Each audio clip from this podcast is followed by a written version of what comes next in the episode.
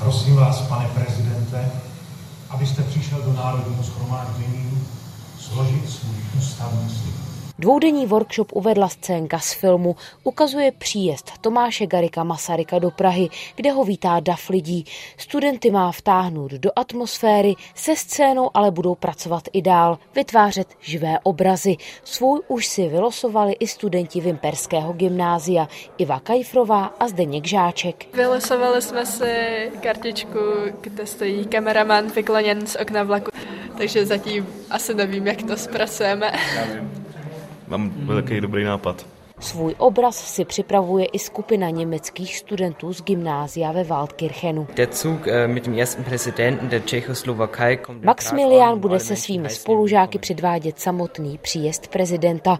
Do jejich německy mluvící skupinky se dostal i Vašek. Já si myslím, že to bude fajn ten den, že si to všichni užijeme společně a naučíme se něco nového. Jak se budete domlouvat? No, asi bych to měl zkusit německy, ale já německy moc neumím, takže asi nejspíš anglicky. Projekt oceňuje i jejich učitelka Jana Kryšková. Tohle to je strašně důležité, protože ty děti všechno to, co bylo zhruba před nějakými 30 lety nebo vůbec po druhé válce, samozřejmě nikdo nezažila, znají to jenom z vyprávění. Studenti se v další části workshopu vžijí do role původních obyvatel, popisuje lektorka Jitka Doubravová. Každý ten člen toho workshopu bude hrát historickou postavu, kterou si nastuduje, nastuduje jeho rodinné zázemí, jaké má zaměstnání, z jakých poměrů vychází, ale v rámci té své postavy on stejně nakonec on se rozhoduje za sebe.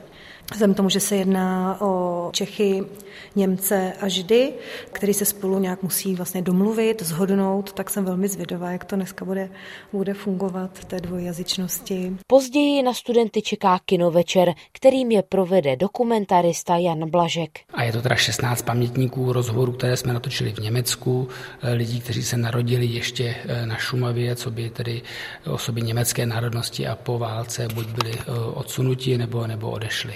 Druhý den se němečtí i čeští studenti projdou Národním parkem, krajem zaniklých německých osad. Kromě vzdělání má workshop i další cíl, popisuje ředitel paměti národa Jižní Čechy Tomáš Trantina. Vrhnout ty děti do takového dvojazyčného kolektivu, kde se chtě nechtě musí nějakým způsobem domluvit, si myslíme, že jim může dát jako zajímavý, řekněme, podnět k tomu, aby se o ty sousední státy zajímali víc. Workshop paměti národa bude pokračovat i v dalších týdnech. Přijedou ještě tři skupiny studentů, v každé jich bude zhruba 45. Z Kvildy na Šumavě Kristýna Baršíny, Český rozhlas.